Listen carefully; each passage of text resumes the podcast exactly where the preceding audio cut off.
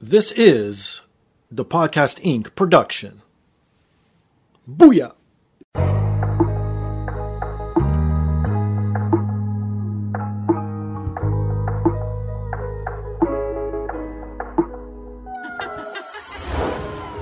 And now, this is the moment podcasting fans listening around the world have been waiting for. Coming to you, not so live from a listening device of your choice. It's time!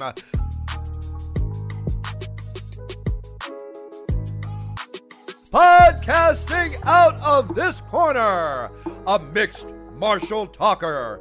Holding no professional record, he stands at 6'1.5" tall, weighing in at whatever he feels like.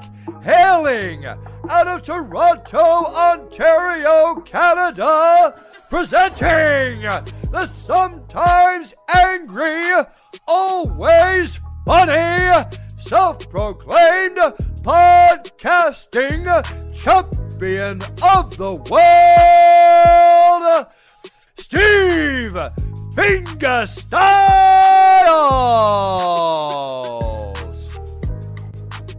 So, welcome to another rendition of the podcast. I am here once again, always again, and brought to you by Black Belt CBD. If you're into CBD products or you want to try CBD products for the very first time, please visit blackbeltcbdproducts.com. Use promo code THEPODCAST25. You'll get 25% off. You do not ingest this. You do not smoke this. This is strictly roll-ons and rub-ons and all that sort of stuff you put on top of your skin. Less than 1% THC. You will not get high.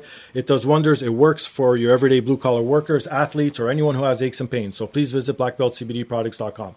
If you're into nerd culture or if you're a sports fanatic and like signed memorabilia, please visit firstrow.ca. Use promo code THEPODCAST20. You'll get 20% off. To all you American listeners, everything you see there is in Canadian funds, so it's a little bit cheaper rate for you. Sorry, all you English listeners, they do not ship overseas, so you could always go check them out and be jealous of what is available there, but other than that, you can't do shit. So please visit firstrow.ca if you're in North America.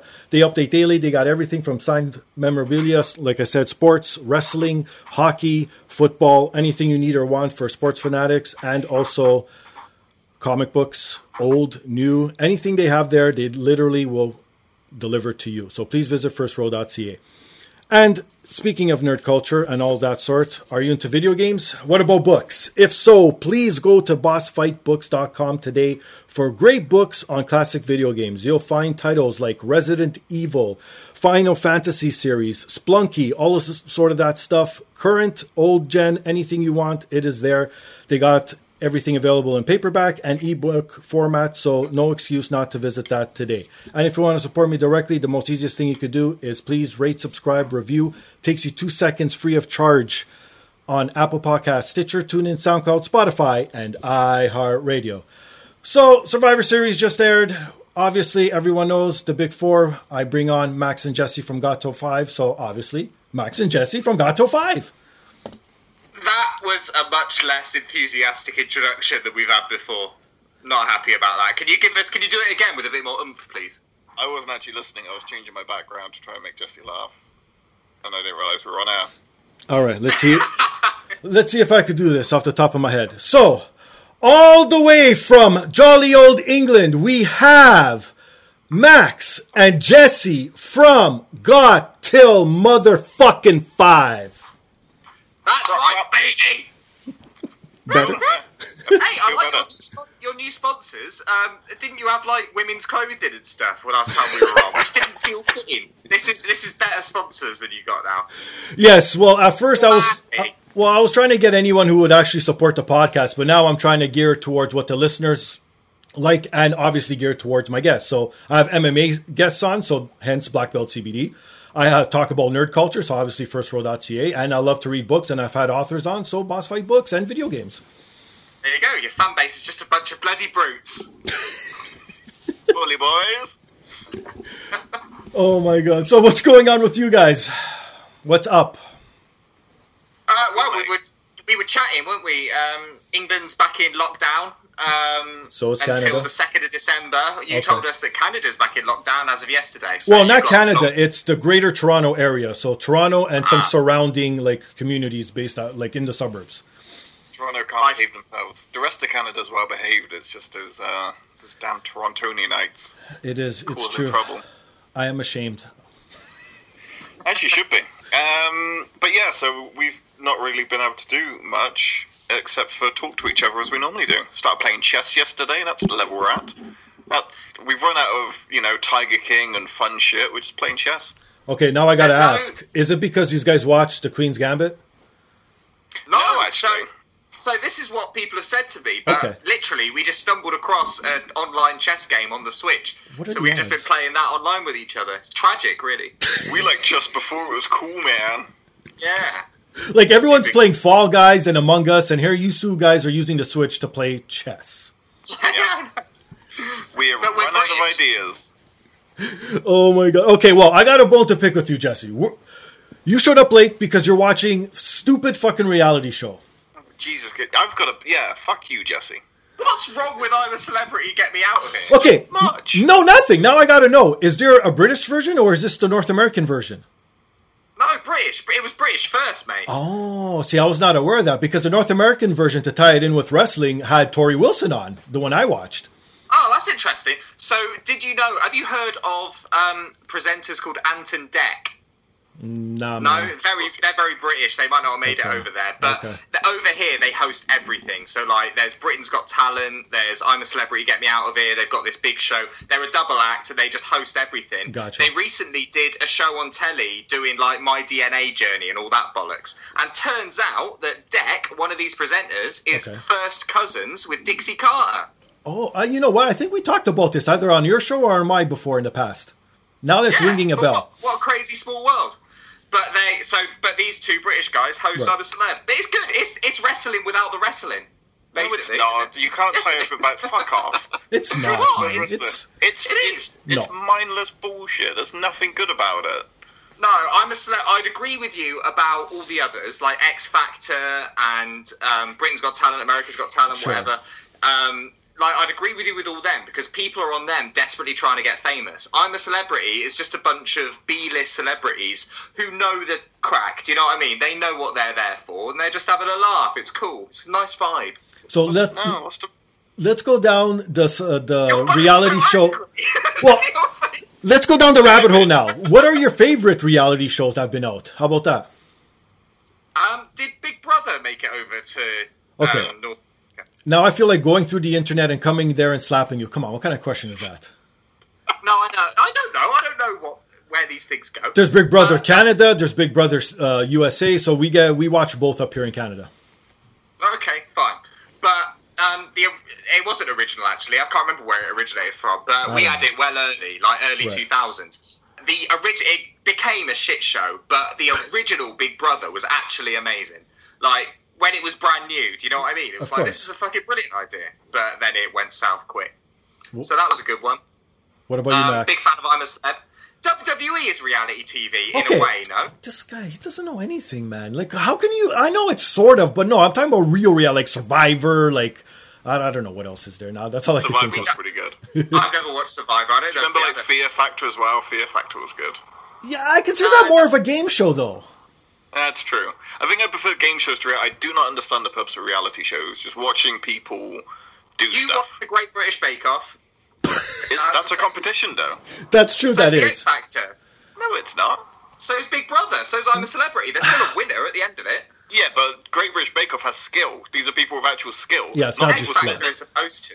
It's supposed to.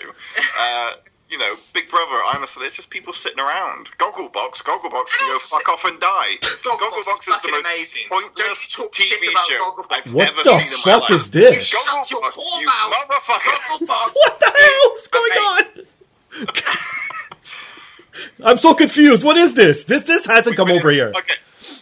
We've been inside for too long. So, we hate each other.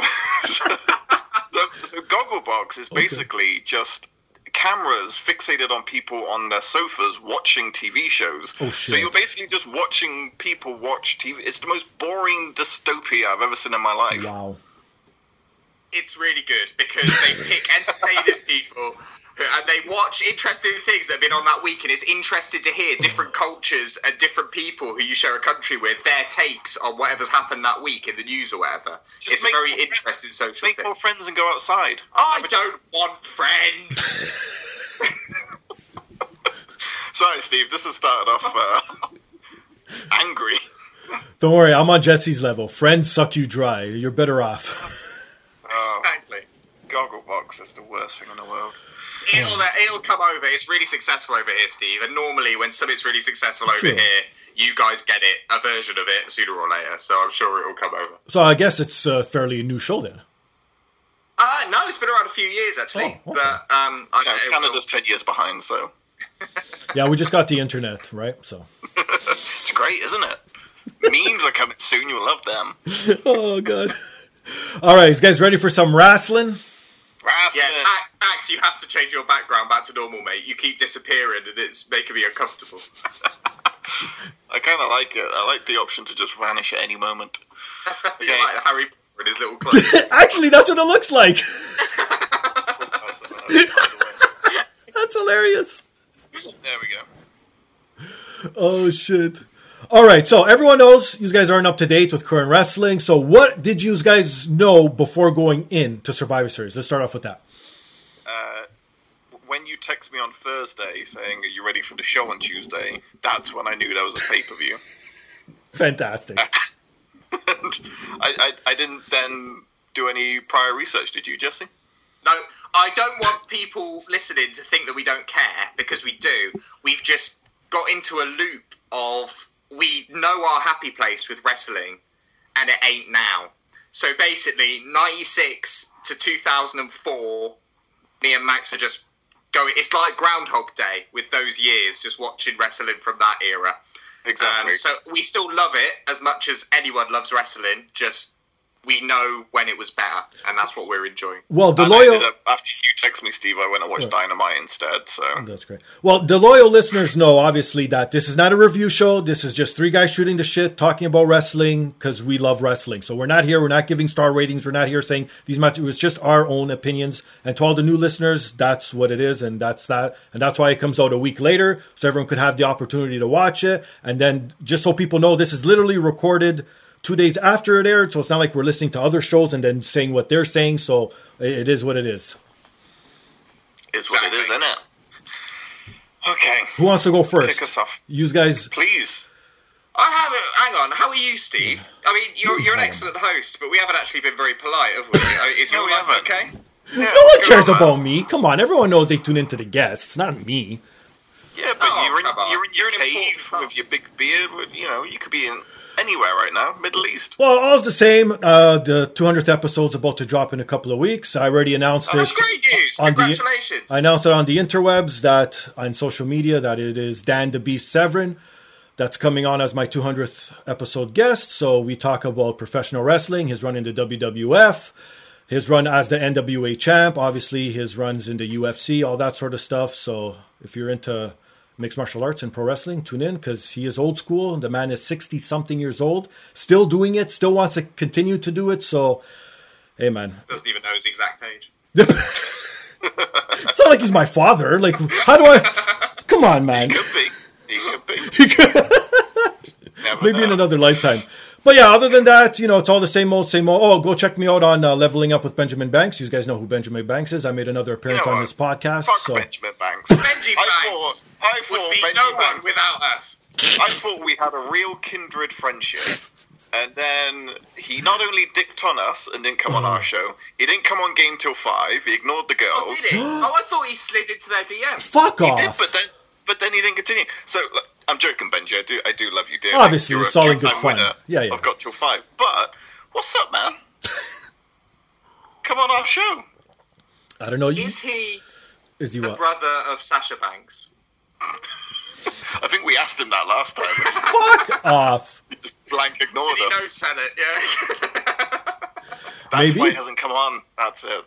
That's what it is. He's big time. I love Benji. Benji's got the best voice in the world. And when he used to come on and he just has that really soft, nice, lovely voice, yeah. He's a good lad. Speaking of Sasha Banks and family, sure. Again, I'm going to sound like an ignorant little Englishman again here. Okay. Steve, do you have Just Eat in Canada? Eat. That sounds familiar. It's like a takeaway. So it's like Uber Eats, but it's Just Eat. It's a takeaway service. Yeah, we have our own. We have like something called Skip the Dishes, DoorDash. So we have our own versions. Yeah. Okay. Well, over here, Just Eat, the TV advert, is done by Snoop Dogg. Oh, okay.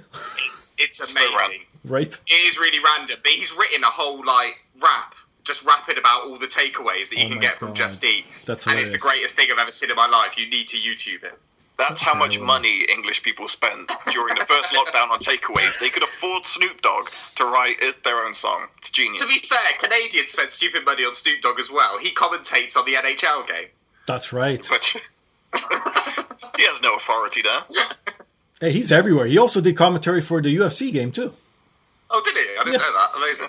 And tying it in, he just did a collaboration T-shirt line with The Undertaker. Yeah, go on WWE Shop. Plugging it away. There's a Snoop Dogg Undertaker line, and it's hideous. I want that. Of course you do. Can you imagine smoking weed with Undertaker and Snoop Dogg at the same time? I thought I had when I saw Paul Bearer. Just immediately put it down. Oh shit! That's enough of that shit. Oh fuck! All right. Well, on that note, obviously we're going to talk about the Undertaker. We'll save that for the end. So, who wants to go first? Max, Jesse. Oh, Max. All right. Okay. Well, tying in with Snoop Dogg. One of my favorite matches. This wasn't really going to be a shock. Sasha Banks and Asuka, Raw Women's Champion versus SmackDown's Women's Champion. 15 minutes this match clocked in at, which is very short for a WWE pay-per-view match. Great. Like, we knew Asuka was going to bring it. We knew Sasha was going to bring it. I'm loving that they've broken the streak of taking the title off Sasha immediately. She's holding on to it. She's defending it. She beat Asuka, which kind of surprised me because Survivor Series has a habit for just dicking on SmackDown throughout the whole show. So it was great. I thought they were, like, at NXT level wrestling. Adored it. What about you two gents? I like that Asuka can, very rarely can a wrestler do this, especially in WWE, but she can lose quite a lot and still feel strong, still feel dominant. Do you know what I mean? Which is not something many people can do. Asuka is very, very good at that. And I really like that. So I've got no problem with Asuka losing, despite her being one of my favourite, probably my favourite current women's wrestler. Sasha Banks, I'm really glad that, like you said, NXT level again, it feels like she's been so up and down on the main roster, and it's really nice that she seems to be getting her flow and doing what we know she can do, of course, which is lovely. And what I liked is, because obviously the problem with these champion versus champion matches is you're in a very difficult bind of someone's got to lose, but someone's got to win, but they're both your champions. And I feel like, props to this pay-per-view, they handled every single champion versus champion match really well, and this one where it was just roll up after roll up, and then Sasha just got that roll up that won. That was it. She just got a good roll up. Yeah, Asuka was unlucky. You would look at that as she didn't just get beaten 1, 2, 3. So yeah, I thought it was a great match, and it kind of brought me back to that old NXT era of the golden days of the women wrestlers, and I feel like Sasha's bringing that. Bayley's last run as champion was fun. Where's Charlotte? Is she alive? She took some time off. I think she's due to come back at Mania, or she might even be a surprise entrant in the Royal Rumble when it all then faced the champ at Mania. That's what I'm assuming. That's going to be my prediction for the Royal Rumble. Now that we're talking about that, we always do it at the end of the show. I'm dropping that now. How about that? He's straight in. Do we know why she's taking time off? I have no idea. I think just time off. I never read anything about injuries anything. It's very rare of WWE to just give someone time off, isn't it? That's not really their style. I'm sure there's probably something going on. Yeah, but this speaks for how strong WWE's women division is. Right? They can take Charlotte out, who is the biggest, best wrestler. They can take Becky out, and it's still the strongest women's roster in all of wrestling right now. Well, if you think about it, last year's WrestleMania main event, or the year before, was the 3 women that are on now, right? Yeah. Just add in Ronda Rousey, and there you go. And they're all been out for almost what now? At least a few months, right? If not more to a year, including Ronda. Yeah, Becky left after, what, TLC? So nearly a year now. See? Yeah, yeah. That's no, no. It was in lockdown that Money in the Bank. Sorry, Money in the Bank. Yeah, because she said she wrestled pregnant at Mania, so yeah, it was already during the lockdown. Right. Yeah. Has anyone heard from Ric Flair lately? Is he okay? Now that Charlotte's taken time off, I'm worried about him. What are you talking about? Again, going back, we're going to talk about this. He was part of the whole entourage that came out to greet The Undertaker when he came out. You didn't see him? Oh, cool. Okay. Oh, yeah, cool. Okay, fine. Yeah. Jesse just gets worried because... he's alive. I worry about Rick. Daily. As you should. First thing he does, he wakes up, turns off his alarm, Googles Ric Flair, and then goes, oh, he's my favourite wrestler of all time, right? If I had to name a wrestler who didn't cause terrible atrocities, that's my favourite wrestler of all time, it would be Ric Flair. And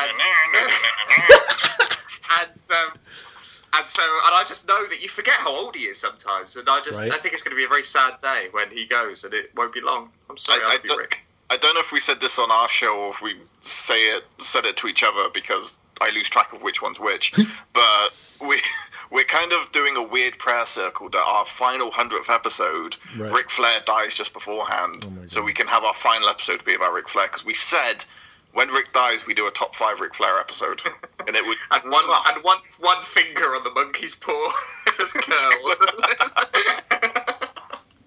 All this is allegedly, by the way, in case anyone's listening. Can you imagine? Yeah, we're not going to kill the man. Could you imagine, though? Can you imagine murdering Ric Flair and having to mop up all that blood? Oh, my God. Like, hiding that... like, Jesus Christ. He bleeds for you. You shoot him in the stomach and he still bleeds. Oh, my God. Well, speaking of bleeding, let's go back to the women's match. Yeah, sorry. That's where we started. Yeah. Hooray, women. Yes, well, my take, okay, before I talk about the match itself, but you brought up a good point, Jesse. The losing champs, they all looked strong throughout the whole pay-per-view. Like, you had this match, the men's championship match as well, except for the U.S. versus IC title. That was a pure squash match. But other than that, all the champs who lost still look good, like even the New Day, right? So all that was a good thing that they did. So to me, that reminded me of NXT, sort of, where even the people who lose still look strong, and you want to see them come next show, right? But I think that the whole reason why Sasha Banks now is getting her push and everything is because she's starting to be mainstream. She's on The Mandalorian. She dropped her CD or her single or whatever it was that she was working on with Snoop Dogg, all this stuff. So she's getting that push. So WWE sees it and I guess wants to capitalize. That's my, because how do you go from zero to hero just like that fast? Like it's not typical WWE to do that. If they put you in a doghouse, unless you're Lana, because I don't know what the fuck they're doing with her. We need to get to that because I was so confused, but we'll get to that. Basically, you said about Sasha being in Mandalorian and stuff, and they fucked up with The Rock, they fucked up with Batista. They're not going to fuck up this time. I think so. Someone gets into sort of mainstream television and movies and stuff. No, it's true. Like the same thing with The Miz. Why do you think he has the Money in the Bank briefcase? Because he has his reality show. He's on TV everywhere. Everyone knows him now, right? So why not run with it? Smart. Yeah.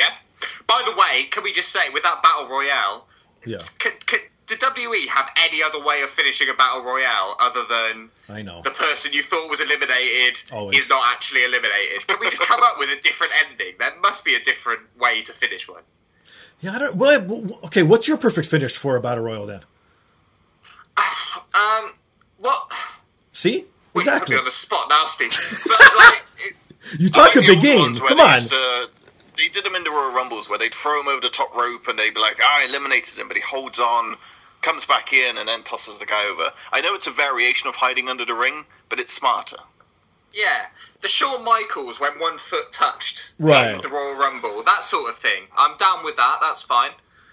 We could do that. We don't need to, think he's eliminated or anything like that. It's rubbish. Yeah, those are good too. I like the when they go revert, like when he's going to throw him into the rope, you're like, okay, he's going to go on. Then he reverses it, and then there's one more reversal because then it's like, oh, now you got me. Like, or they go over the top and they're about to go off, and then they come in and they reverse it that way. Whichever, as long as there's some sort of double reversal involved, that's how I like the finish. Exactly. No. I got it. Oh, here we go. Way to win a Battle Royale is you have someone on your shoulders, you both go over the top rope at the same time, then a 55-year-old man runs in and blows both of his quads. That's how you end up. And just sits there like that. yelling and pointing. All right. That one tops all. You're right. Thank you. All right. So we're all in agreement. This was a great match. Great showing. Yeah. So far, so good. All right, Jesse. You're up, my friend. Like we were saying about champion versus champion matches, all the losers came out of it well. This is actually the first, I haven't done my research on this, so I might be wrong, but I'm pretty sure this is the first time in a long-ass time that Brock Lesnar wasn't one of the champions going into Survivor Series in a champion versus champion, right? Good call, Yeah, so it's been like Daniel Bryan, AJ, has been his previous matches, hasn't it, in the champion versus champion with Brock. Right. It's always been dominant Brock Lesnar against a little guy, and those are great matches because Brock is amazing working with small technical wrestlers. Yep. They're incredible.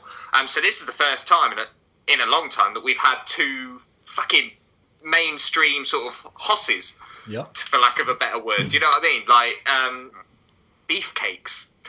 And could have stopped the hosses, but and so when it started, I was like, this is going to be a bit. This is going to be a bit 2000 WCW, do you know what I mean? Like main event, sort of just two big muscly dudes bumping into each other for a bit. Yeah, but as it went on, it actually built really nicely and had a nice slow build to it. Both dudes, as well as being huge, are actually good wrestlers, and those two things aren't as common as you think, sort of big guys being good wrestlers. And they're both really good. They built it really well. Heel Roman, I'm all about that. I love that Heyman is working. Do you know what I mean? Heyman on telly is always money. So putting him with anyone is brilliant, but with Roman Reigns is awesome. By the way, Kurt Angle needs to give him his top back from when he took it, when he teamed with The Shield all those years ago. Oh my God. And but I like topless Roman. I think that works. The image change is different. I know he's been like it for a while, but I haven't been keeping up. So this is the first time I've had a full sort of, look at it. Of course. And I think, aesthetically it looks great. I think he wrestles amazing as a heel. It was right that he won in the way he did because it doesn't make Drew look weak. Exactly.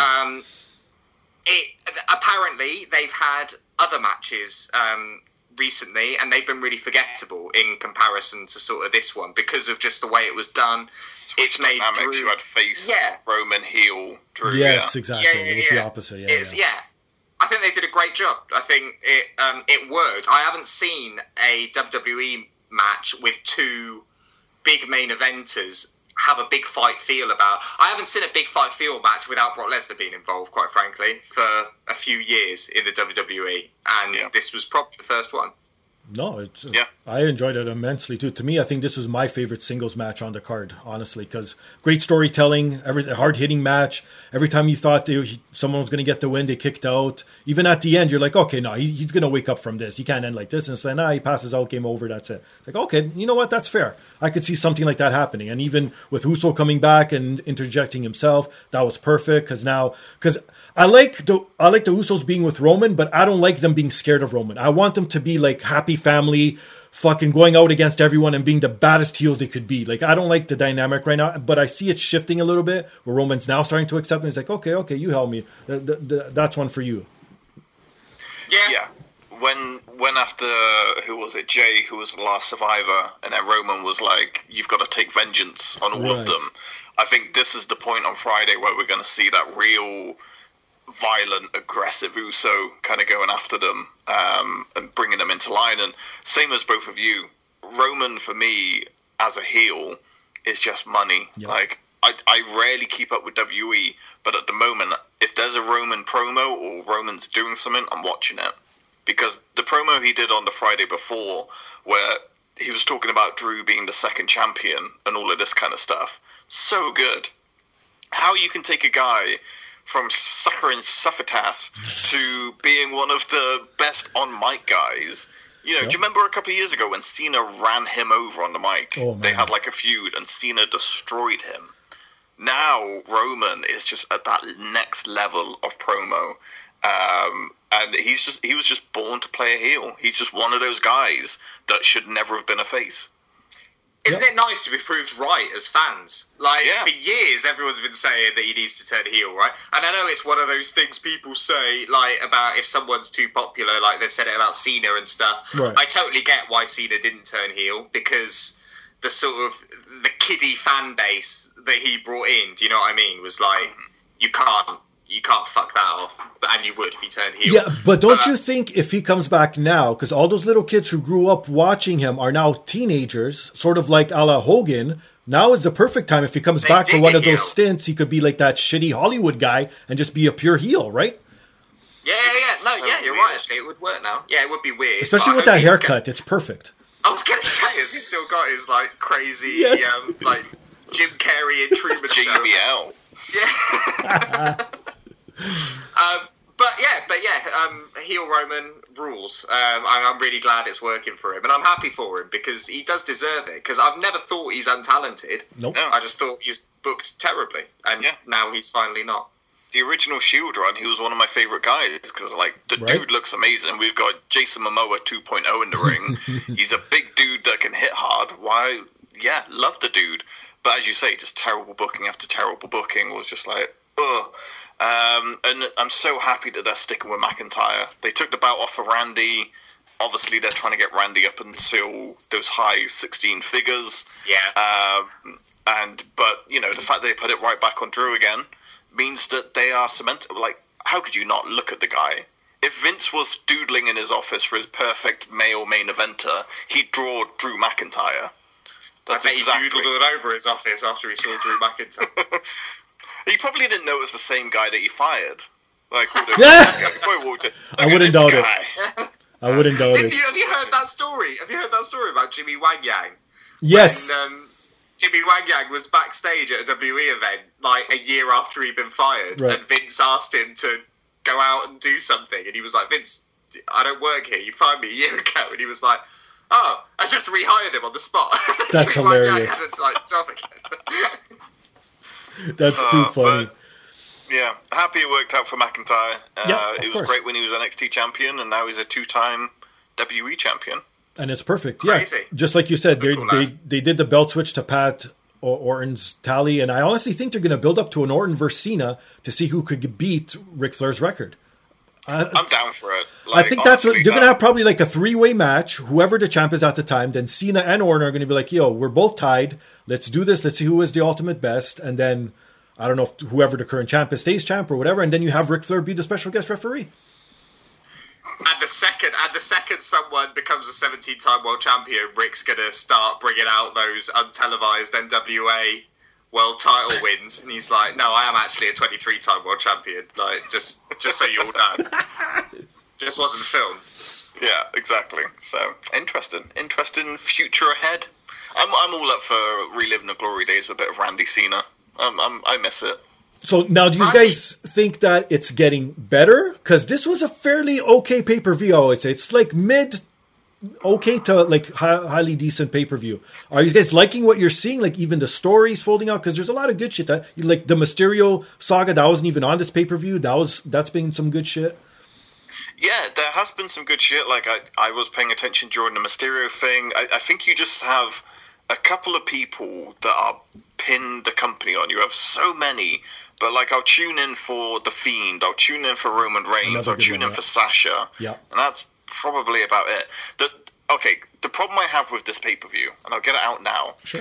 The problem with Survivor Series as it is as a concept is it doesn't matter. Those 4 hours didn't matter. No.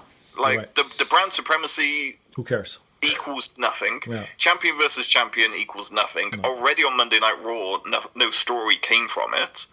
It's just frustrating because Survivor Series used to be this fantastic event where you'd really build feuds up until the Rumble and into WrestleMania. Of course. You'd settle massive feuds with 5-on-5 team captain versus team captain. Survivor Series was my absolute favorite pay-per-view. Now, out of the 4, it's probably my least favorite pay-per-view. Yeah, you're right. Well, at least like this year for sure, they even took away the tally count. There was no score. There was no nothing. There was no GMs involved, so they're not bragging. They didn't even invade each other's shows. Like, and it's like, yeah, it's true. Who fucking... Okay, great. We clean sweep SmackDown. What does that mean? Like, Do you guys get not a sport. Well, it's not a legit sport, so it doesn't matter. Exactly. At least last year was interesting because you had NXT thrown into the mix, so yes, you had kind of it was a bit different. We've got to prove ourselves against the NXT guys, and there was something there. This was just, I don't know. But it's all about dream matches, right? Like that would be WWE's argument. Is that it's dream matches? So, like, don't you want to see the WWE champion against the Universal champion or whatever? And I think that's true. And thinking back, like, genuinely, when Brock Lesnar and AJ Styles were booked for Survivor Series, because do you remember it was Brock and Jinder, and then AJ won 2 weeks before Survivor Series or something in the UK, won the WWE title from Jinder. Yeah. So all of a sudden it became Brock versus AJ. It was like, fuck. Right. Like that is, true. If I could go back and tell 12-year-old me that Brock Lesnar and AJ Styles were going to have a match, it's like, fuck, that's amazing. And it was. It was a great match. It was exactly what I wanted. I thought Daniel Bryan, Brock Lesnar was amazing. And because that was straight, literally, Daniel Bryan turned heel the week before that, if you remember as well. Yeah, yeah. So that sort of made that match amazing. So they can, even though they're ultimately meaningless, just champion against champion matches, the context around them can make them awesome. They just missed the mark with that this year, I think. Well, it doesn't help also, no audience, no nothing. And I think, and it's like you said, it means nothing because I think the draft shouldn't be an annual thing. I think you should have trades throughout the year. Like, sort of like, if you think you're a sports league, then do it like sports league. Have a period where there's no trades, no signings, like that, you know those people are stuck. And then have like a trading period and then like a signing period where both Raw and SmackDown could sign people from NXT, but don't have drafts anymore. And then that's how you move around people. And then, and that's it. Yeah. Because it just doesn't have the same effect when it's like, oh, Kevin Owens is now on Raw. Like, it doesn't hit the same, but you're right. If you have a trade thing, remember back in the SmackDown Raw 2002-2003 era when they had that open negotiation where people like Triple H, Scott Steiner, Brock Lesnar, they were all competing for their contracts. Right. And then after a show, Stephanie would be in a limo with Brock Lesnar. And you were like, oh, shit, she's just signed Brock. Yes. That's insane. And then Steiner gets signed by Bischoff. That was amazing. It was so investing. But yeah, now it's just back and forth every year. Yep. Steiner. So he got the shovel treatment. He did all right for himself. Yeah, that was the years that Triple H basically just systematically went through every WCW star and completely fucked them up, didn't he? It gave them Scott Steiner, Booker T, that's right. Goldberg, all of the big stars. He even did it to Sting. He was like, there was one missing, so I need to do it to Sting at 30.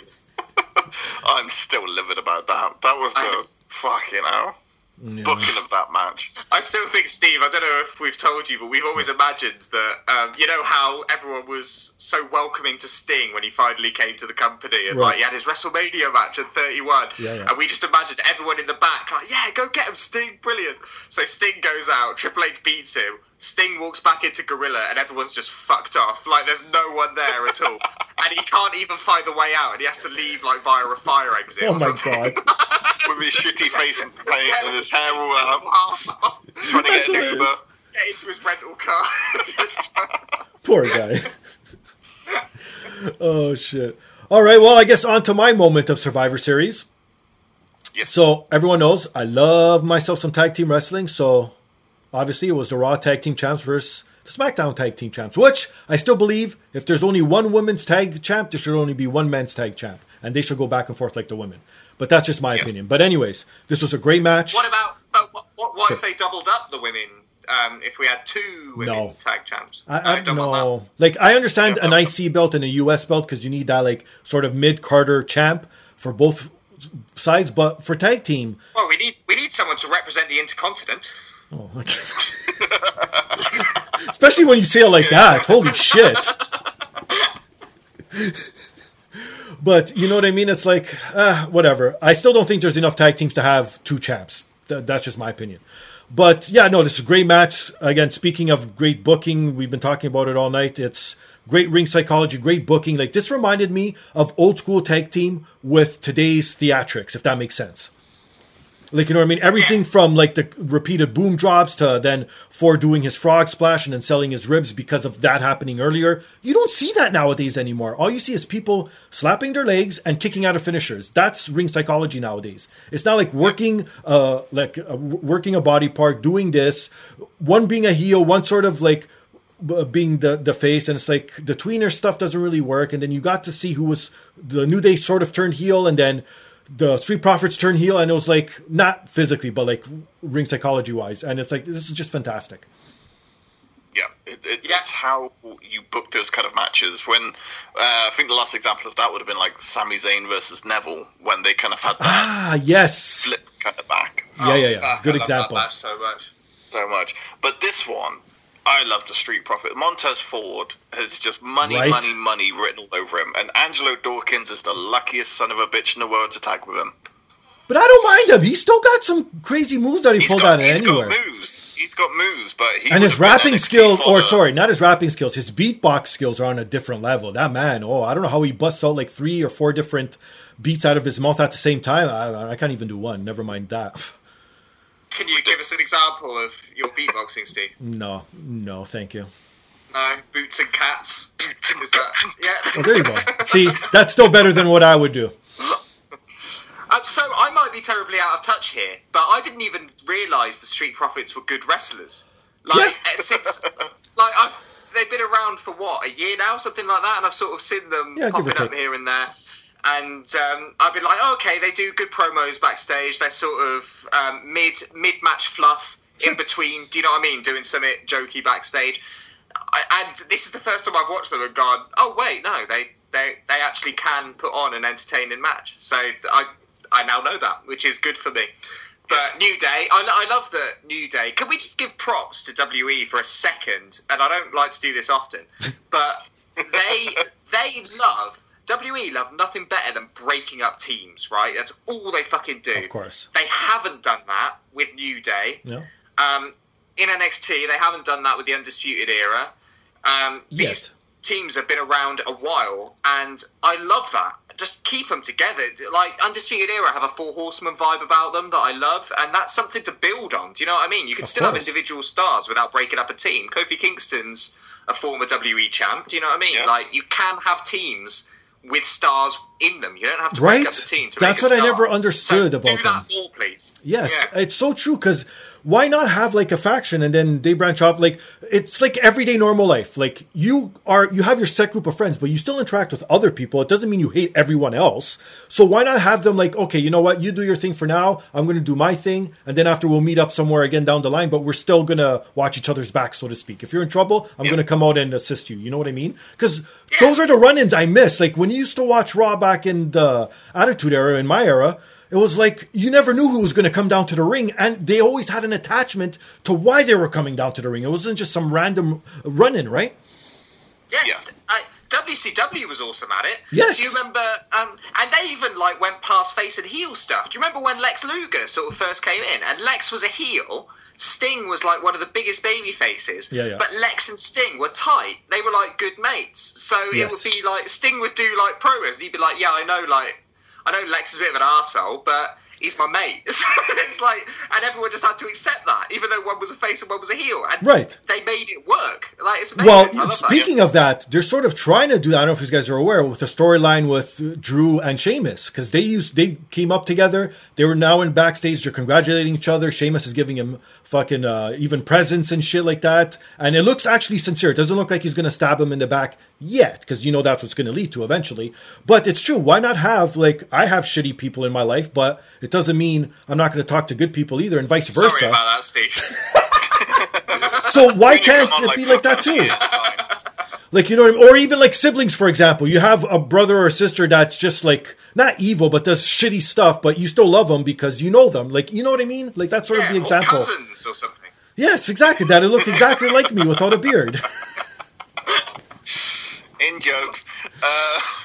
But no, you're right. Having that kind of balance of people, AEW does a great job of that. By the way, just to throw in a quick AEW reference, they fuck, get their dick out of your mouth already, man. Shit. Cody Dick. And again, neck tattoo next. Oh, Of his dick. But you're right. Just go with his dick. It's very small. But you're right. New Day, Street Profits. Fantastic. Just two of the best tag teams. And they absolutely killed it. And yeah, just very, very happy to see them put on a great show. And I also liked the kind of outside support. Now I do sound like a mark, because I was going to mention this previously, but sure. Dax Hardwood and Sex... Whatever his name is, FTR, they were like, thank you, New Day and Street Profits. Yeah. Because that was tag team wrestling. It's true. That was it done properly. Yeah. As you said, Steve, it's that changing the dynamic to fit the flow of the match and tell that story. Were you guys surprised Street Profits went over? I was, actually. Right? That surprised me. Yeah. I think because you're so used to New Day being that established team, but when you think about it logically, they didn't need the win at the end of the day. Makes sense. Yeah, you're Street Profits. This win's done a lot for Street Profits, I think. Whereas if New Day had won, it wouldn't have done much for them. Yeah, it's like take Jesse for example, not knowing who the hell they are. You now, if a Street Profits match came on, you're going to go, I might actually watch this now. Yeah, exactly. Before I would have drop kicked my telly out the window. Well, you know what? Here's a perfect example of the reverse of an NXT. They really didn't do that much other than cut good promos. And now, a year later, and the main roster, they're killing it match-wise, where usually it's the other way around, right? You have good guys in NXT and women who come up, and they're not because they shit the bed because of them, but because they're poorly booked or whatever. Like, you don't see their talent. So it's good to see it the other way around, finally. I'm glad that they're a tag team that kind of got that good treatment, because WWE brings up a lot of NXT tag teams and then just has a wank over them for a week and then throws them to the curb. A lot of good tag teams they've done that too. But Street Profits, I'm surprised that they didn't. But Street Profits are those kind of guys that can shift merch, they can get a crowd invested. Yes. That's why. But exactly. Speaking of tag teams quickly, and just like, because we might not touch on this, Chad Gable... Yes. He got a chance to fucking show what he can do for the first time. That's actually in my honorable mentions. Jason Jordan, right? Love it. Like, yeah, what a waste of a career that man's had the last couple of years. Like, he's so fucking good, and they're not letting him do it. And Chad Gable is your modern day Eddie Guerrero's, Chris Benoit's, Kurt Angle's, and a nice Bret Hart, another one. Oh, he's incredible. Like, we used to go to the NXT live shows, and the highlight wrestling shows that I've seen live always involve Chad Gable. And then when they had the tag team matches, unreal talent. Yeah, yes. Amazing. And so, but unlike all those people you just said, Max, Chad Gable will never be a world champion. I guarantee it. WWE. He might go to AEW or something. He needs to go elsewhere. He needs to go somewhere. But New Japan would come up in a second. That would be amazing. Please, if you're listening, Chad, I beg you, don't resign. Shorty G, don't do it. Oh, my God. Okay, well, before we get into the word story of the week, we got to talk about the main event. Can you talk about it really slowly? Can I be terribly rude and go fill up my drink? I'll be 25 seconds. Okay, don't worry. I'll ask you the same question I'm going to ask Max while we get into this. You could do some small talk. Oh, this isn't even live. You can edit, you lazy man. I don't do that. I'll be back in a minute. I don't do Steve that. Steve doesn't edit. Nah. Jesus Christ. All right, ask me, Steve. Okay, so before we get into it, what is one of your favorite or most memorable Undertaker moments? Ooh, stool for 20 seconds. Ooh. It's hard, right? 30 years, man. Fuck. It's 30 years of a career to kind of put into one. I really loved... I know it's controversial, but I did love Biker Taker. Sure. American Badass Taker. Yeah. Was but he great. Needed that. Or else then the Undertaker character would have got stale, right? Exactly. And that there's a period of run, but the most memorable is obviously his feud with Brock. And the stuff he was doing with Brock, which led up to Hell in a Cell, really cemented Brock as a performer. I know Taker did his role to kind of cement guys like John Cena at the time. Sure. But the stuff he did with Brock where he broke his hand and they were talking about... that was really distracting, Jesse. That threw me off. When they broke Undertaker's hand, and then they had the Hell in a Cell match with Brock and Taker. No one cares, Jesse. And then no one even noticed you were gone. One of my favourite moments in that Hell in a Cell match is when they wrap the belt around Undertaker's cast, and Brock hits it with the chair so many times that the belt breaks. Taker's just screaming in pain. So sorry, Jesse. 2002. Exactly. We're talking about favourite Undertaker moments, and I said controversially, Biker Taker's my favourite, specifically his feud with Brock back in 2002. What about you, Jesse?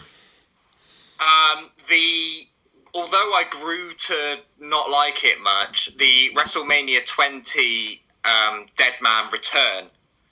Do you remember he was buried by Kane at Survivor Series 2003? Sure. That was the end of the American Badass, or whatever you want to call him. Right. And then they were teasing the sort of return of the Dead Man at WrestleMania 20, and they were turning lights off on Kane and stuff like that. Right. That entrance at WrestleMania 20, and Paul Bearer came back for that, which was a total surprise as well. Yes. Yeah, it was. Oh man, it was like goosebumps. That is one of the best entrances I have ever seen, the WrestleMania 20 Undertaker entrance. Just that amazing return. The match was, nothing special, but the entrance was incredible. That is a really big Undertaker moment. A ridiculous Undertaker moment, which I think about a lot, which everyone seems to have forgotten about, was a couple of months after this, when he was feuding with heel Dudley Boys on SmackDown, who had kidnapped Paul Bearer and put him in a tank full of cement. Yes! And then, the cement was you had to press a button to make it full of cement. Taker beats the Dudleys and then just goes and presses the button himself and just kills Paul Bearer. Save me, Taker! And no one cared. Yeah, it was just like, Taker just killed Paul Bearer. Cool. All right. What's on Raw tomorrow? It wasn't even a pay-per-view, was it? It was just like a random SmackDown. No, it was Great American Bash. Oh, was it? Raid is pathetic. Great American Bash, I think it was, 2004. Oh, fantastic. Well, mine has to be obviously his feud with Mankind, that whole thing from start to finish, not even including the Hell in a Cell, everything leading up to it, the storytelling. That was the first major wrestler to come in and actually threaten the Undertaker. Like, you actually thought Mankind could kill this guy. Like, it was like that intense, that feud, right? It was crazy. The Boiler Room matches, the Buried Alive, and obviously Hell in a Cell, those were all fantastic. And then obviously the Ministry Undertaker, with him and his little minions around him, and all that crazy stuff, and burning crosses. Stephanie and, kidnapped Stephanie. That was back when Stephanie was cross. Yeah. I'd have woke someone in, Jesse. Speaking of the Mankind, Triple H tried to turn her into China. Speaking of the Mankind thing, I was watching, because Undertaker now just does press whenever he wants, and he was on Hot Ones eating some wings. Fantastic. Because that's who he is now. But he was saying about that Mankind feud, and they wanted to get to a point where they had a match on Alcatraz, and they were going to have a fight in Alcatraz prison, and the first off the island was the winner. Okay. And I think that would have been so cool, because they're the only two people at the time who could pull off that style of ridiculousness. Another honourable mention of Taker moments, Kane's debut and the initial feud with Kane and Undertaker. The fact that Kane debuted after a 5-star insane match is cool enough, right? Like, that's Shawn Michaels' Undertaker. That might be my favourite Hell in a Cell, actually, Max. You talking about the Brock Lesnar one. The Shawn Michaels 97 one was insane. Yeah, that's mine too. And that's the day Brian Pillman died, isn't it? Same day that match happened. And then Kane debuting at the end after we'd heard so much about him. As a 7-year-old boy, which I was at the time, Kane looked like the coolest motherfucker in the world. Mm-hmm. Like, you go back and watch it now, and it's like... It's pretty corny. A bit... Outfit's a bit tacky. Back then, he looked amazing. And just that whole build to their WrestleMania match was awesome. Yeah, it's true. Yeah, like everything about Undertaker is like, he's one of the guys that, people like and hate Hogan. People like and dislike Ultimate Warrior. Same thing with Ric Flair. But you talk to any wrestling fan, Taker's in my top 3 for sure. It's always guaranteed that someone loves Taker just because of his matches, his promos, his longevity, everything about him. Yeah, the character was flawless. His Mania 25 match, Max, against Shawn Michaels. I was going to say, if we're going to talk about Undertaker at WrestleMania, then we'd be remiss not to talk about the streak. Of course. And I was about to say, what's everyone's favourite Undertaker WrestleMania streak match? And then I realised it'd be a stupid question because... Has to be that one. Me and Max watched it live together, Steve, and we have never, we were jumping out of our seats. Do you know what I mean? Right. Every near fall. Near falls are boring and normal nowadays. Of course, but kicking out finishes, people do it 3 times a match on SmackDown. But back then, it wasn't a thing.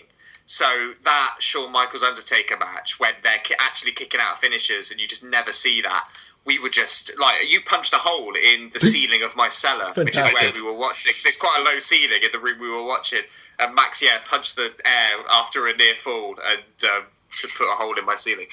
But I've still got the scar on my finger. It's right there. Yeah, I'm not sure that house has still got the hole.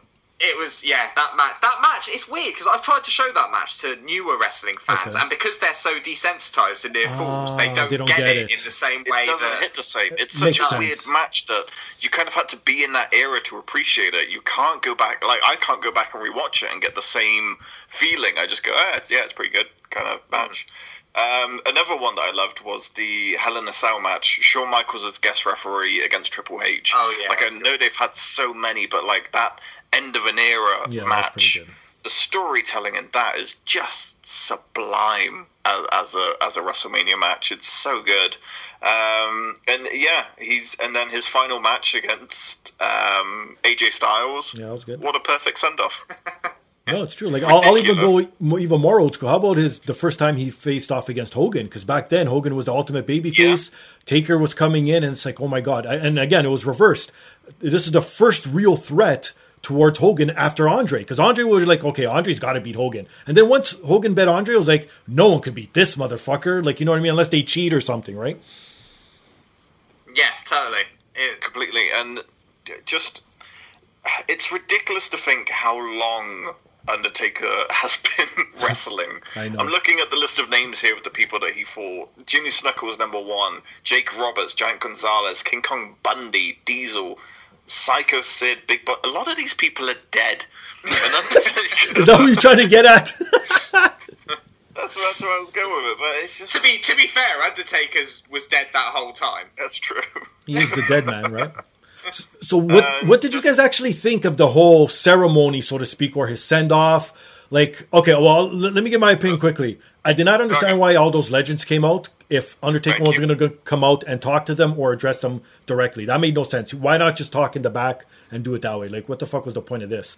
And then second off, the piped-in noise, it was a good touch, and I know what they're trying to do, but you could still tell it was really forced, really fake. Yeah, the audience probably would have said all those things, but I think more, obviously, organic is better, but I don't know. That's just my opinion. And he just literally came out for 2 minutes, said something, and then he left. Like, I honestly thought someone needed to interrupt, but at least on the way out, maybe something could have happened, or a lightning bolt, and then he would disappear. And, like, nope, he just put his hand up and walked away. It was so weird. It was just, they brought all those legends out. First of all, apparently there's a rumor going around that it was a rib on Kane because everyone was in suits. Fuck off. And then Kane comes out in full wrestling gear, and like normally I go, nah. That's but hilarious. Kane looks so pissed off. Like, I saw it. Watch his body language. Yes, because everyone's like laughing, and he goes to the other side of the ring, and he's like, "Fuck you guys." And the fact that, like, in his normal life, he's always in a suit as well now, Which yeah, exactly. And then you got Ric Flair laughing like a yes, and he was quite yes.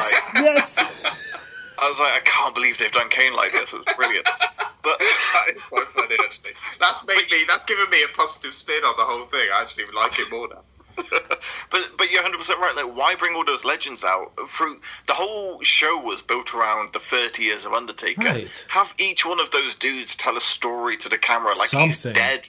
And then have William Regal stone-face it because he really knows what's going on. You know, treat it like it's meant to be treated. And I don't know. It was just missing something, and then they all disappeared. Taker comes out and gives the most generic. Exactly. You spent the past 6 months breaking kayfabe and being a normal person, and we expect that now with the last ride. If he had come out as Mark Calloway and just been like, "Thank you," you know, just a normal person, that would have hit so much better than "The Undertaker can rest in peace." Like, fuck. Jesus Christ. But he's never been a good promo, has he, really? Let's be honest. Like, that character is amazing for hiding. You really hurt your voice doing that. To be fair, like, we have to credit Undertaker with being able to do that and not copy his character. It's quite difficult. He's never been a great promo, and I think even though it was a bog standard promo, it was fine. It would have made such a difference if it was a sellout crowd. Do you know what I mean? That was legitimately there. The atmosphere would have been incredible. And I don't know if there's something wrong with me, but I can't... Everyone else that likes wrestling that I know has just accepted this Thunderdome thing and all these... It's like, oh, that's the crowd now. Is it called Thunderdome? Did I get that right? Yes. It's like, you're good, you're good. It's just like you're my dad and you're like... They're at the Thunderdome? I had Superdome in my head, like Hulk Hogan at 30, when he was getting confused with the Silverdome. But yeah, the Thunderdome, it just doesn't, it's still just, I mean, you look at it, it's just a man alone in a room with a giant suit game. Yeah. I mean, yeah, it's just, I can't disassociate myself from that, so it will always feel odd to me. It's so weird, like, obviously, this was 30 years. They've probably been building this for the past 15 years of just like, at some point, at Taker's 30-year anniversary, he has to do something.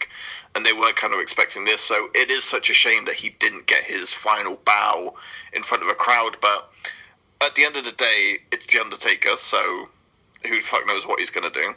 And more than likely, they're going to hold him for a Hall of Fame induction when the crowds are there, and that's when we'll get the proper Mark Calloway Undertaker send-off. Most likely, yeah, that would be good, actually. His Hall of Fame speech is something I'd be genuinely interested in hearing. He's such a little nerd, Mark Calloway. Like, he made the right decision to protect the character and the kayfabe, because if he had, like, spoken normally... No one would have taken that shit seriously. He's a little dweeb. Sure. He's a pasty ginger nerd. He's one of us, Max. Yeah. I am The Undertaker. Well, you do have a hat that says death. So that was cool. Exactly, Steve. I'm covered. Oh, my God. Well, any last thoughts about Survivor Series or anything you want to see up and coming before we get to the weird story? Lana, I didn't understand that, and it annoyed me why she was just crying on the ring steps. Like, fucking hell. Yes, she's blonde. Let it go. Not every blonde woman can be your star of the show. Fuck off. Yeah, but you know what they're doing. It's because of Miro, right? So. Yeah, but it's so weird. But who's the massive dude with AJ Styles? Oh, we didn't even touch on this guy that he could see right over the top rope when he's standing on the ground. That freaks me out. Huge. Massive. He's great. I like him. I can't wait till he starts wrestling. Yeah, like, I want to see what he does. He's giving me, like, I'm getting proper Diesel Shawn Michaels vibes. I'm really into it. Right. But for me, I think it's everyone we've spoken about. The Street Profits, Roman Reigns, Drew McIntyre, Sasha Banks. Yeah. Chad Gable. They're the people I'm invested in.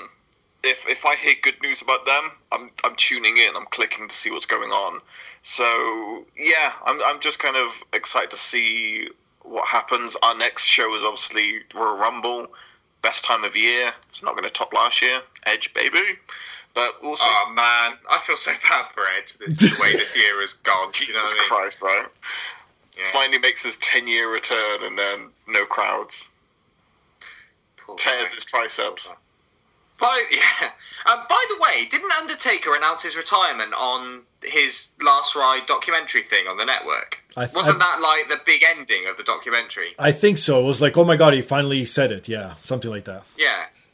And yet, everyone's lost their minds, saying, like, as if it's a complete shock that he's retired at Survivor Series. Well, I guess it's because of the WWE thing, you know what I mean? Is someone really retired? Like, come on. Yeah, that's true. To be fair, I said this to you, Jesse, I honestly believe this is a fact that Undertaker's going to stay retired, because he's said it before, but he's never broken character. And I think for him, if he breaks character, that's him breaking that barrier, and he can't go back then. It's wrestling, so, you know, maybe I've no idea what this WrestleMania will be like, but the first WrestleMania that has full capacity crowds... Undertaker will have a match. I reckon he'll get that. He'll come back at the first smell of that Saudi blood money. He'll be like, "Oh yeah, ooh, that's true too." Saudi blood money. Okay, he loves him. He loves him some Saudi money. Yeah, don't we all? Yeah. What about you, Steve? What about me? In terms of Survivor Series, and I feel like you pay more attention than we do. So yeah, to me, I think this is the best I've seen WWE in a while, oddly enough. Like, again, crowds aside and all that, I'm strictly storytelling and the way the matches are put together now, it actually seems like there's a meaning. Like, I want to watch the next episode. Like, I want to see what happens between Roman and Jay. Like, you know what I mean? I want to see what happens with The Miz now and the briefcase. Like, there's so many different stories. Again, The Fiend with Alexa Bliss. Like, all this stuff is going on. And it's like, this is what old WWE was. It wasn't just one main story and then a bunch of filler matches. Because that's what it seemed like it's been for the past, I don't know, 5 to 10 years almost. You know what I mean? So to have actually different segments being different and actually putting emphasis on certain wrestlers, beautiful. Beautiful. So beautiful. I just a single tear just came from my penis. Well, perfect. Well, speaking of penises, you ready for the worst story of the week? Yes, we are. I thought we'd never get there. Jesus. All right. Well, before we get to the penis part, what's the most awkward or weirdest gift you guys have ever gotten from either one of your parents? Max doesn't get gifts from his parents because they don't love him. Yeah, me neither. That's my thing. I can't think of any because I can't even think of a gift that my parents have ever given me. So, other than the gift of life. Well, they did give you that, but that was just like, I mean, the worst gift ever. Yeah, well, it was a broken condom, so I'll take it as it is. I was going to say, let's not mess around. Your parents were horny. That's the only reason you're here. But Max got a Christmas card. And you're fucking born out of love. Shit. You know how in Harry Potter they say that Voldemort's so evil because he was conceived with a love potion, so there was no like real connection there. Like, I'm starting to think that might be what my issue is. It would explain a lot. It's called whiskey, Jesse. That's their love potion. Weird gift from a parent.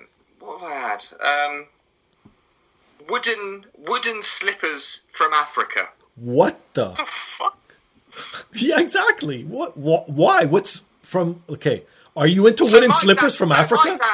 My dad has been going through a bizarre second childhood for a few years now. Okay. He divorced his second wife a couple of years ago and just decided to go travelling. It is a bit like that. Decided to go travelling and stuff and went to. So I'm not even sure if it was Africa. They just look African. But he went to these weird islands. And now, firstly, he thinks he's black. Okay. So something's happened there. So he's like, suddenly, he's wearing this like African jewelry and things like that. Okay. And brought me back these African slippers, which are wooden. So you have to be pretty sure on the shape of your foot before you buy these, right? Because they're not going to mould into your foot. Right. I obviously wasn't there for him to try my foot on, and my foot is not like his. I take after my mother in the foot department, obviously. And Norman Bates. So these wooden—they just don't fit. They're very uncomfortable. I don't understand how anyone would wear. They're basically wooden Crocs. Okay. I can't top that, mate. So carry on with wherever you're leading the story. Yeah, me neither. I can't. So at least one of us had a story. So perfect. Okay, well, there's some lady in the States who wanted to help out her daughter because she was going away to... What? Some lady in the States. Well, what do you want? Names? Do you want phone numbers? Like, what are you, a cop? Like, why do you care? Yeah, I want a name. I want social habits.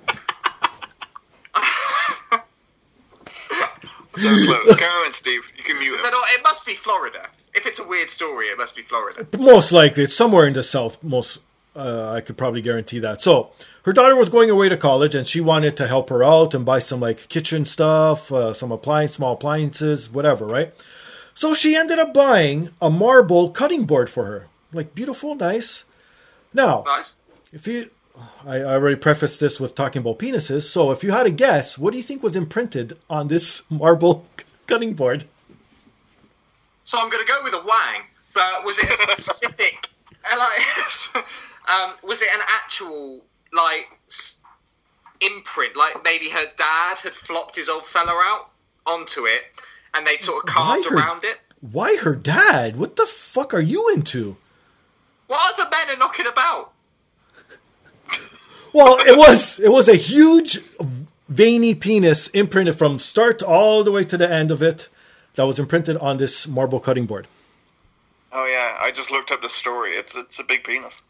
Is it realistic or cartoony? Doesn't it have veins? It has veins, I think. I'm trying to pull it up now and show you guys too, but yeah, no. Don't pull it up. If you had to guess, do you think she did this on purpose, or was it just like a random thing and she didn't even notice there was a penis on it? Yeah, I reckon she probably thought it was just like a pretty stained glass pattern or something, and it was actually a penis. Oh, okay, so Max has sent me pictures of it now. Yeah, that's pretty penis-y. It looks like a horse's dick. I was just going to say, right? It's... Right, thank you. I'm glad that you also know what a horse's dick looks like. Can you guys see that? Okay. That's the one, that's the one. Yeah, okay. Clearly not a Jewish horse. So, do you think the mom bought her this on purpose, or is she trying to tell her daughter something? Maybe lose your virginity or something? Like, what do you guys think? Don't read the article anymore. No. I've only got a screenshot of the. We just got really excited about the prospects. We found a picture. Is it marble though? You said it was marble, Steve. It looks like plastic in this picture. Well, in what I was reading, maybe it got lost in translation coming over here, but yeah, it said marble. That difficult Canadian language that's difficult to translate. So hard. No, I don't. From the pictures I saw, it looks like just an accidental imprinting. Well, here's the thing. It was a disgruntled employee that went around putting all this stuff, because this place has like cutting boards. I don't know what else they sell in for the kitchen, like graters, whatever. And he put imprints on everything you could find his, I guess, dick on. So that's what they ended up doing. If this is a dude's dick, he is in the wrong business if he's sorting out chopping boards. Oh, come on. You don't think he enlarged it or he blew it up a bit? Come on. That's not humanly possible, I don't think. But even still, like... Yeah, it's not a bad-looking dick. Oh, my God. Not a bad dick. I've seen uglier dicks. I've seen smaller dicks than that, my friend. Jesus Christ. I guess this is not a weird story after all for you guys, is it? So you need to... No. So in order for your listeners to gain context, you need to post a picture of this dick on your social media, right? I'll get right on it. Don't worry about it. Yeah. Thank you. I mean, don't get right on the dick. Just for the people need context, Steve. Otherwise, it's just me and Jesse going, "Oh, that's a nice dick." Yeah, big fan. Yeah. Okay, how about this? Picture the biggest, most good-looking dick, and there you go. That's what's on this cutting board. It is. I'd really want to know it. Everyone, write in or draw a picture. Oh God. Draw a picture. P.O. Box. P.O. Box. Fingastylz, Toronto. We'll get to it. And I just want you guys to draw the best picture of a dick you can think of and send it to Steve. The prettiest dick. Yeah. Just flood his inbox. If I was drawing the prettiest dick, I would put a lei on it. You know, like the Hawaiian flower necklaces. Just have one of them hanging round the dick. I'd go for spotlights to get, like, a good lighting display. Nice. Like Batman. Just a giant Batman dick in the sky. What about little bat ears on the on bat the head? Ears. That'd be nice. Little devil horns, maybe. Yeah, nice. Because it's a bit horny, eh? He's a bit horny, eh? This has backfired so hard on Steve. No pun intended. Holy fuck. They can't do material on dicks for 5 minutes. Oh, how wrong you were, sir. How wrong you were. We could do more on dicks than wrestling, I think. Yeah, we could do a whole show. Fantastic. Okay, well, before you guys plug your shit, we got to do our predictions. You guys heard mine off the top. I say Charlotte's coming back at the Rumble. Predictions.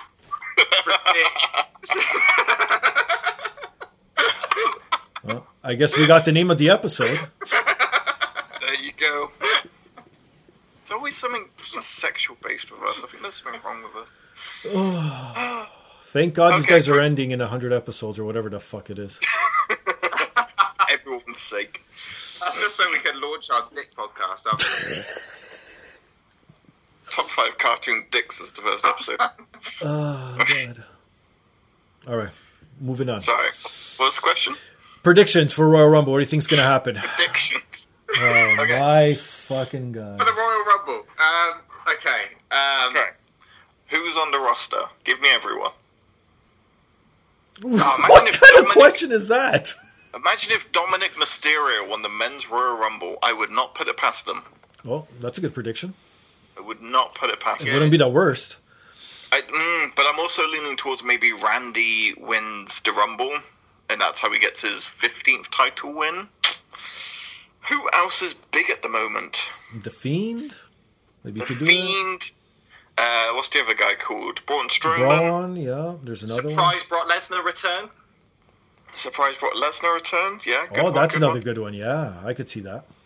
Oh, Keith Lee would be lovely. That would be that's the outside nice thing to happen. But I don't think they want to give him a WrestleMania main event yet. That's the problem. No. I could see him winning something like Money in the Bank in the future or something, but not like a Mania spot. Not just yet. Can I throw a punt prediction in there? Okay. Do it. Go. I think this year's Royal Rumble, like it was in '92 and like it was a couple of years ago, as opposed to being for the main event at WrestleMania, it will be for the WWE title. Ooh. Okay. They're gonna do some sort of storyline where the winner of the Rumble becomes the champion. I don't mind it. That's a good one. Yeah. Okay. You haven't done that in a while. That. What about the women's side? What about any surprises on that side? Who do you think is going to come? Any comebacks?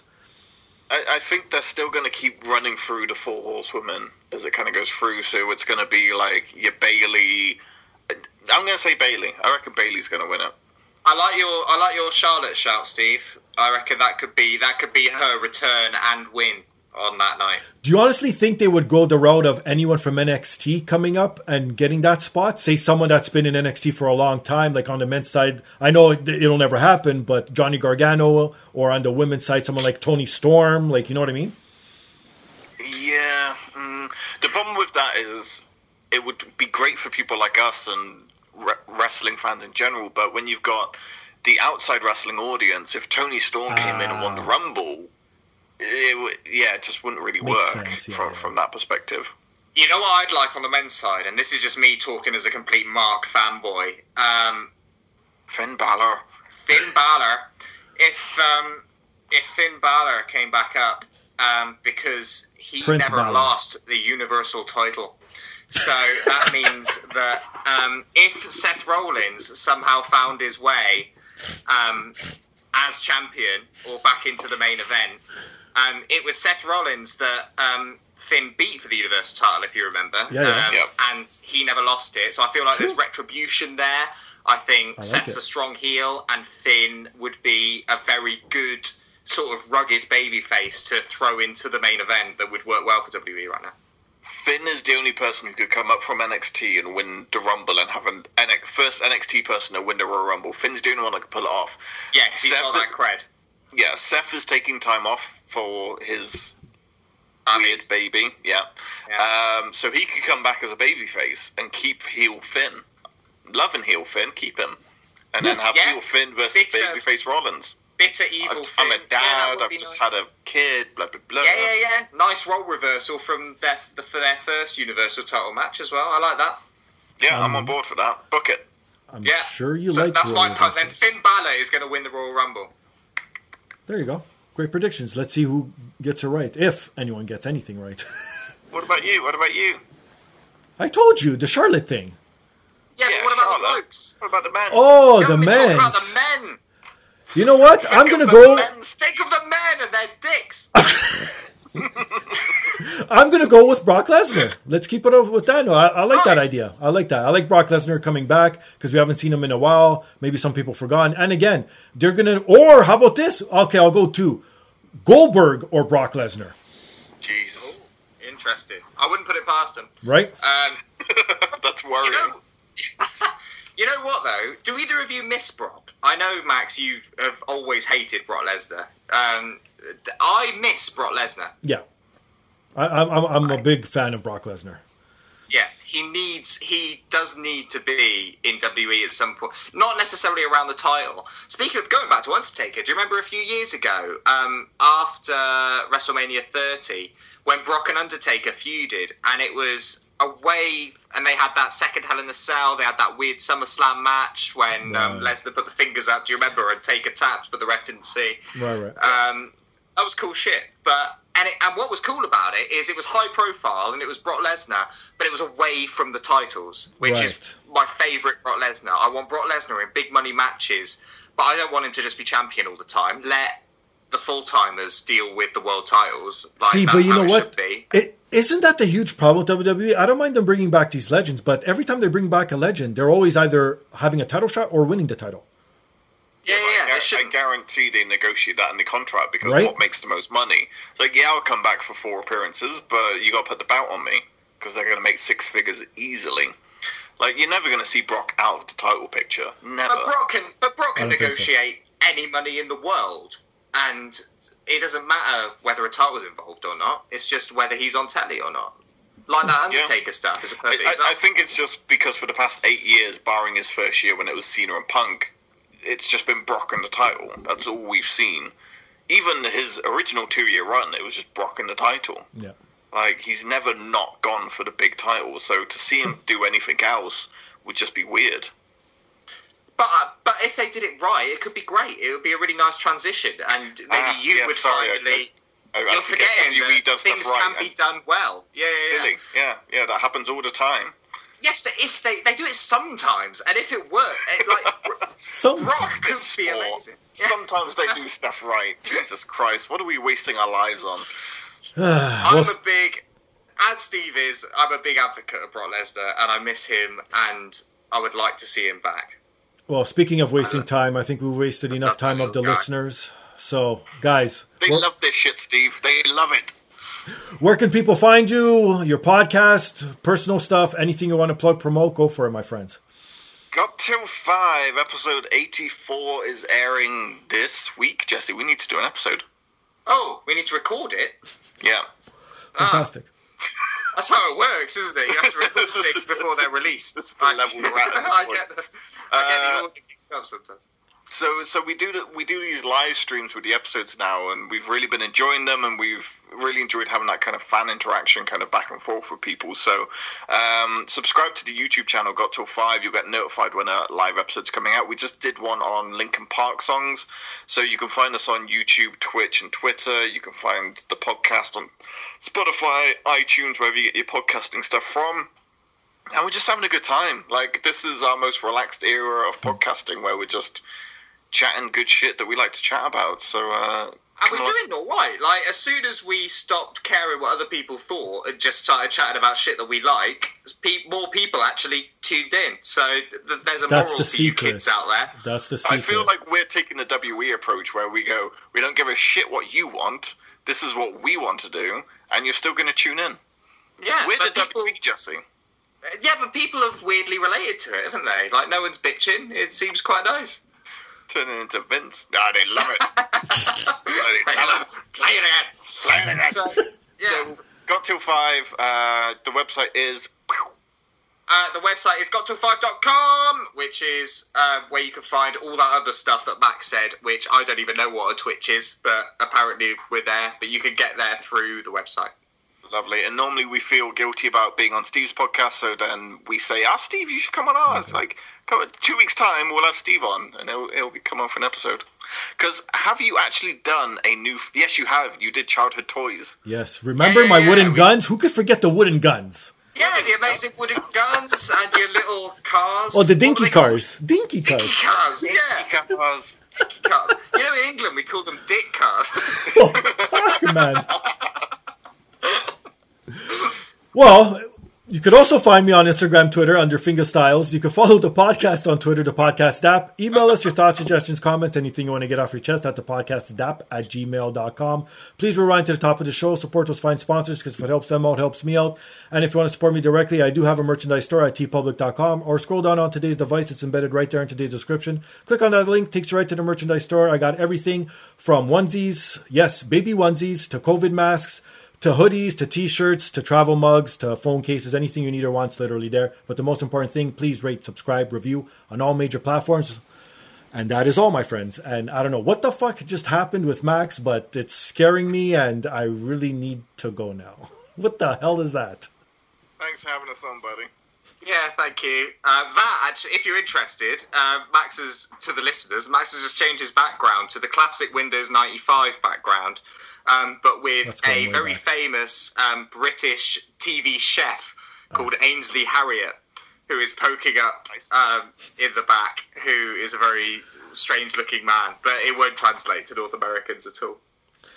Fantastic. And on that note... Thank you. He's Max. He's Jesse. While he shows me a naked picture of Kurt Angle, I'm Steve. This is the podcast. Peace. Peace. Yes, you are.